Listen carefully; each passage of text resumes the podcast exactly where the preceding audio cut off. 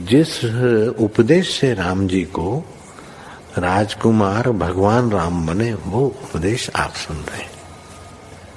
कितना ऊँचा ग्रंथ है इसको। वाल्मीकि रामायण भी बोलते, योग वशिष्ठ महारामायण भी बोलते। राम तीर्थ ने इसी का बार बार अध्ययन किया था। ये आप भी शांत हो जाएँगे परमात्मा में, और दूसरों को भी शांति देने की क्षमता देने वाला ये सद ग्रंथ है। इसको वेदांत का सिद्धांत ग्रंथ बोलते हैं। दूसरे होते प्रक्रिया ग्रंथ। ये ये करके फिर कब वो आचार्य बनो, तब समझो, ये तो थोड़ा पढ़ो और फिर वही सिद्धांत की बात। तो बार बार योग वशिष्ठ महारामायण विचारने योग ओम श्री सदगुरु परमात्मा ने नम। श्री वशिष्ठ जी बोले, हे राम जी, प्रहलाद को जो कुछ प्राप्त हुआ, वह पुरुषार्थ से प्राप्त हुआ। पुरुषार्थ बिना कुछ प्राप्त नहीं होता। जैसे तिलों और तेल में कुछ भेद नहीं, तैसे ही विष्णु और आत्मा में कुछ भेद नहीं। जो विष्णु है, वह आत्मा है, और जो आत्मा है, वह विष्णु है। विष्णु और आत्मा दोनों एक वस्तु के नाम है। जैसे विटप और पादप दोनों एक वृक्ष के नाम है। हे राम जी, आपसे अपनी आराधना और अर्चना करो। आपसे आपको देखो और आपसे आप में स्थित रहो। शास्त्र विचार से रहित मूढ़ों की प्रकृति की स्थिति के निमित्त वैष्णव भक्ति कल्पी है। प्रथम जो अभ्यास यत्न का सुख कहा है, उससे जो रहित पुरुष है, उसको गौण पूजा का क्रम कहा है? क्योंकि उसने इंद्रियों को वश नहीं किया, और जिसने इंद्रियों को वश किया, उसको भेद पूजा का क्या प्रयोजन? श्री वशिष्ठ जी बोले, हे राम जी, सदाशिव ने मुझसे इस प्रकार कहा कि हे ब्राह्मण, जो चैतन्य तत्व अरुंधति का है और चैतन्य तत्व तुम निष्पाप मुनि का और पार्वती का है, वही चैतन्य तत्व मेरा है, वही चैतन्य तत्व त्रिलोकी मात्र का है, वही देव है और कोई देव नहीं। हाथ पाँव से युक्त जिस देव की कल्पना करते हैं, वह चिन्मात्र सार नहीं है। चिन्मात्र ही सब जगत का सारभूत है और वही अर्चना करने योग्य है। उससे सब फलों की प्राप्ति होती है। वह देव कहीं दूर नहीं और किसी प्रकार किसी को प्राप्त होना भी कठिन नहीं। जो सब देह में स्थित और सबकी आत्मा है वह दूर कैसे हो और कठिनता से कैसे प्राप्त हो। सब क्रिया वही करता है, भोजन, भरण और पोषण वही करता है, वही श्वास लेता है, सबका ज्ञाता भी वही है। यह वह पुर्यष्टका में प्रतिबिंबित होकर प्रकाशित होता है। जैसे पर्वत पर जो चर अचर की चेष्टा होती है और चलते बैठते और स्थित होते हैं उन सबका आधारभूत पर्वत है। वैसे ही मन सहित षट इंद्रियों की चेष्टा आत्मा के आश्रय में होती है। उसी की संज्ञा व्यवहार के निमित्त तत्ववेत्ताओं ने देव कल्पित की है। एक देव चिन्मात्र सूक्ष्म, सर्वव्यापी, निरंजन, आत्मा, ब्रह्म इत्यादि नाम ज्ञानवानों ने उपदेश रूप व्यवहार के निमित्त रखे। ओम श्री सदगुरु परमात्मा ने नम। श्री योग वासिष्ठ महारामायण, निर्वाण प्रकरण, सर्ग उन्नासी। शिखर ध्वज बोले, हे भगवान, अब मेरा मोह नष्ट हुआ और अपना रूप मैंने जाना। तुम्हारी कृपा से मेरा संसार भ्रम निवृत्त हुआ और शोक समुद्र को तरकर अब मैं शांत पद को प्राप्त हुआ हूँ। अहम तुम शब्द मुझमें कोई नहीं। अब मैं निर्वाण पद को प्राप्त हुआ हूँ। मैं अच्युत, चिन्मात्र, केवल और शून्य हूँ। कुंभज बोले, हे राजन, आत्मा शुद्ध और आकाश की नाई निर्मल है। बल्कि आकाश से भी अति निर्मल है। पर उसमें अहम मल, अहम मोह से उपजा है और मोह अविचार का नाम है। जब विचार होता है, तब कोई अहम नहीं पाया जाता। यह विश्व संवेदन में है और संवेदन सबका आदि है। जब संवेदन अंतर्मुख होता है, तब सब विश्व लीन हो जाता है। संवेदन ही में बंधन और मुक्ति है। जब संवेदन बहिर्मुख होता है, तब बंधन, और जब अंतर्मुख होता है, तब मोक्ष होता है।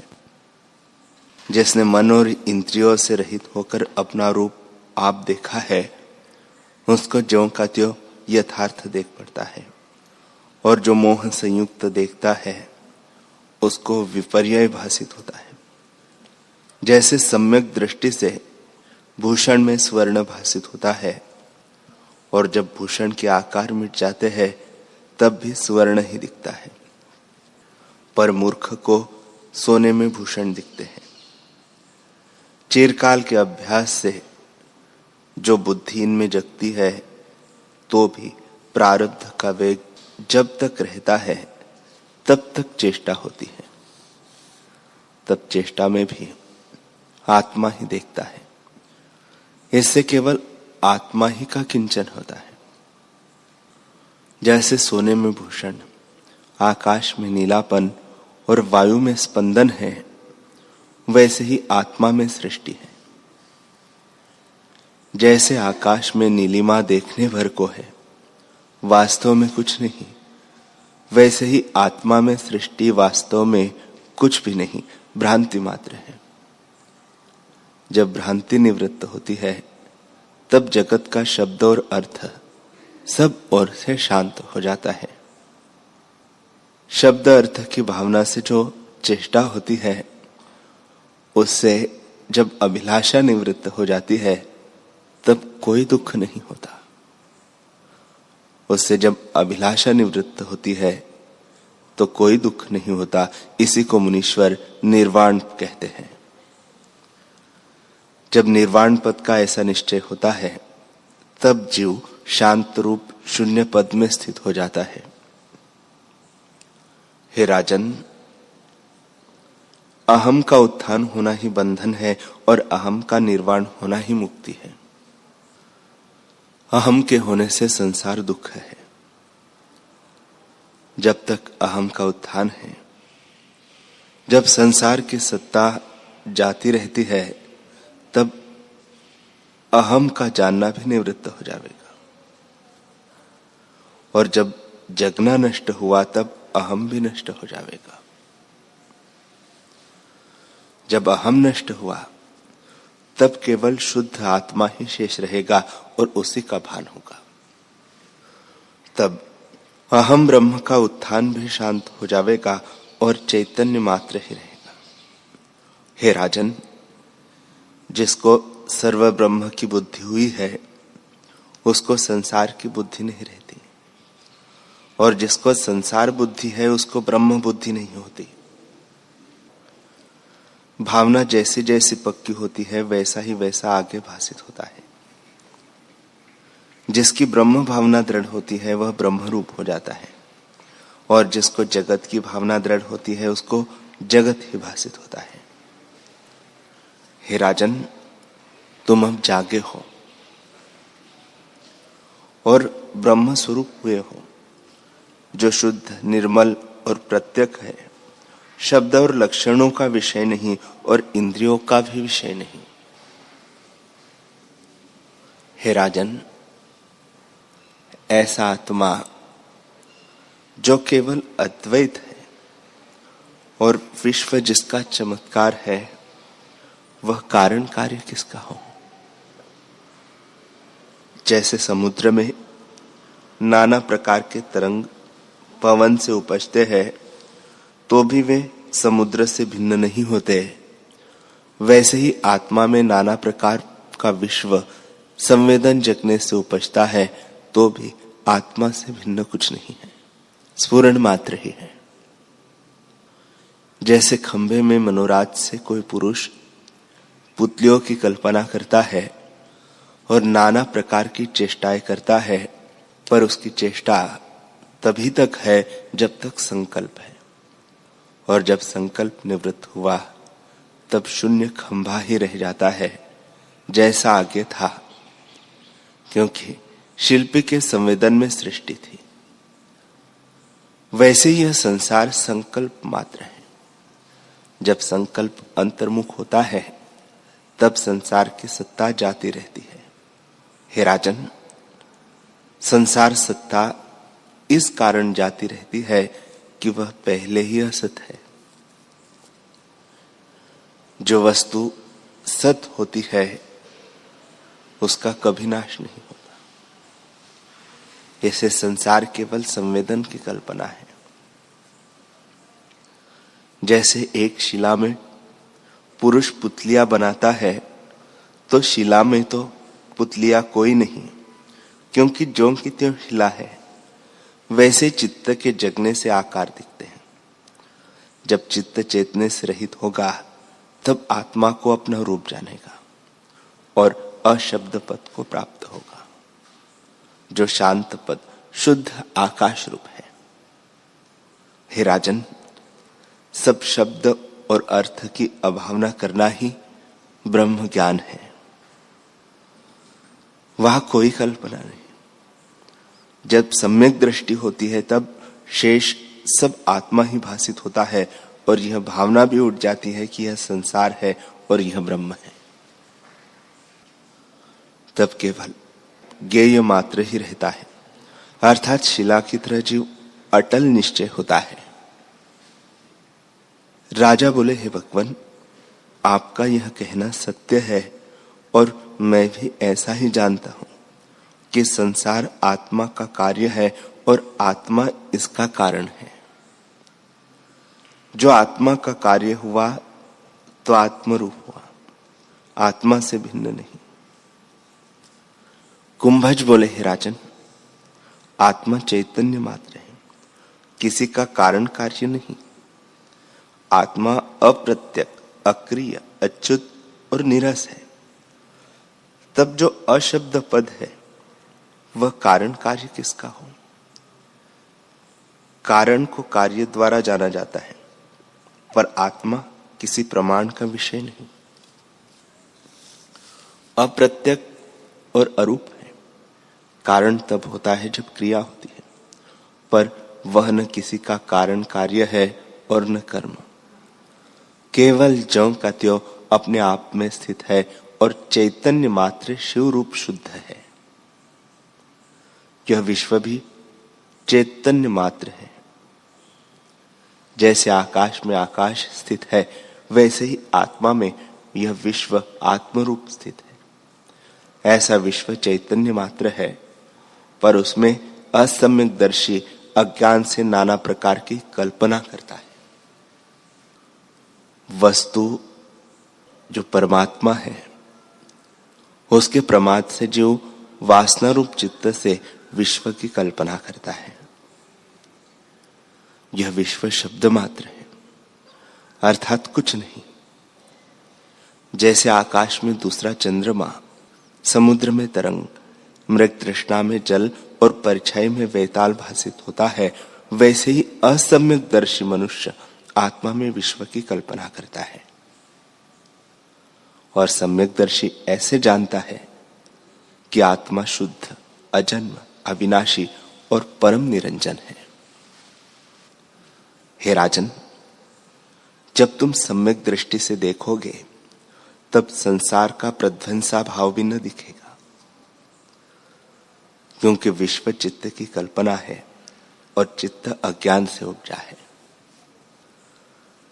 स्वरूप में न चित्त है, न अज्ञान है और न संसार है। वह केवल अद्वैत मात्र है। वह एक कहा और द्वैत कहा। वह तो केवल मात्र पद है। जब अज्ञान नष्ट होगा, तब अहम, त्वम और चित्त चित्त का जगना सब नष्ट हो जाएगा और फिर भ्रम दृष्टि में न आवेगा। हे राजन, आत्मा से भिन्न जो कुछ भाषित होता है वह अज्ञान के कारण और विचार करने से नहीं रहता।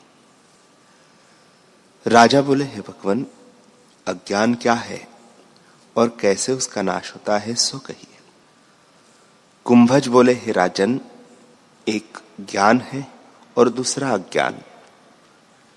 ज्ञान अर्थात पदार्थ को प्रत्यक्ष जानना और अज्ञान अर्थात पदार्थ को न जानना।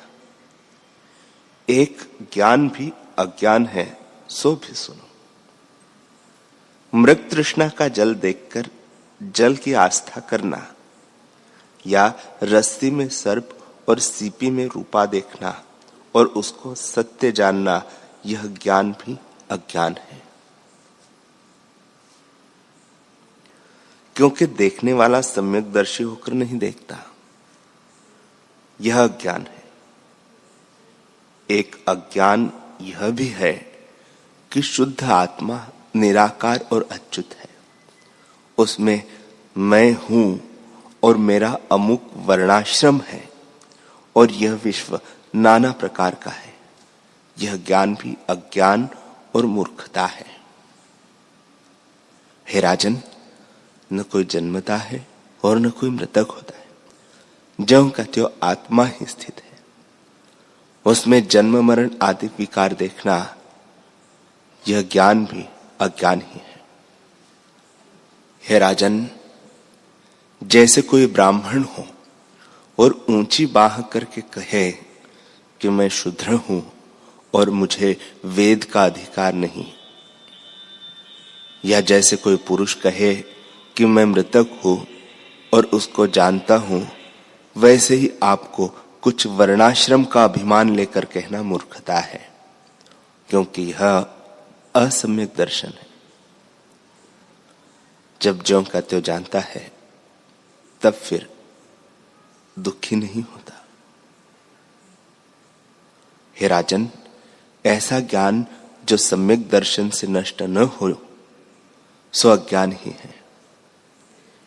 जैसे सूर्य की किरणों में जल बुद्धि होती है और किरण के ज्ञान के से जल का ज्ञान नष्ट हो जाता है तो वह जल का जानना अज्ञान ही था।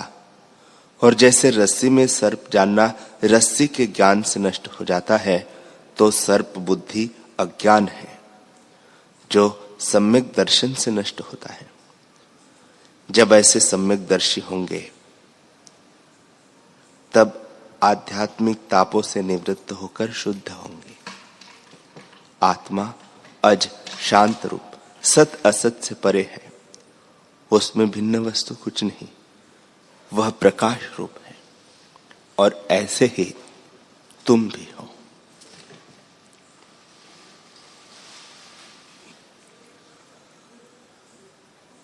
हरि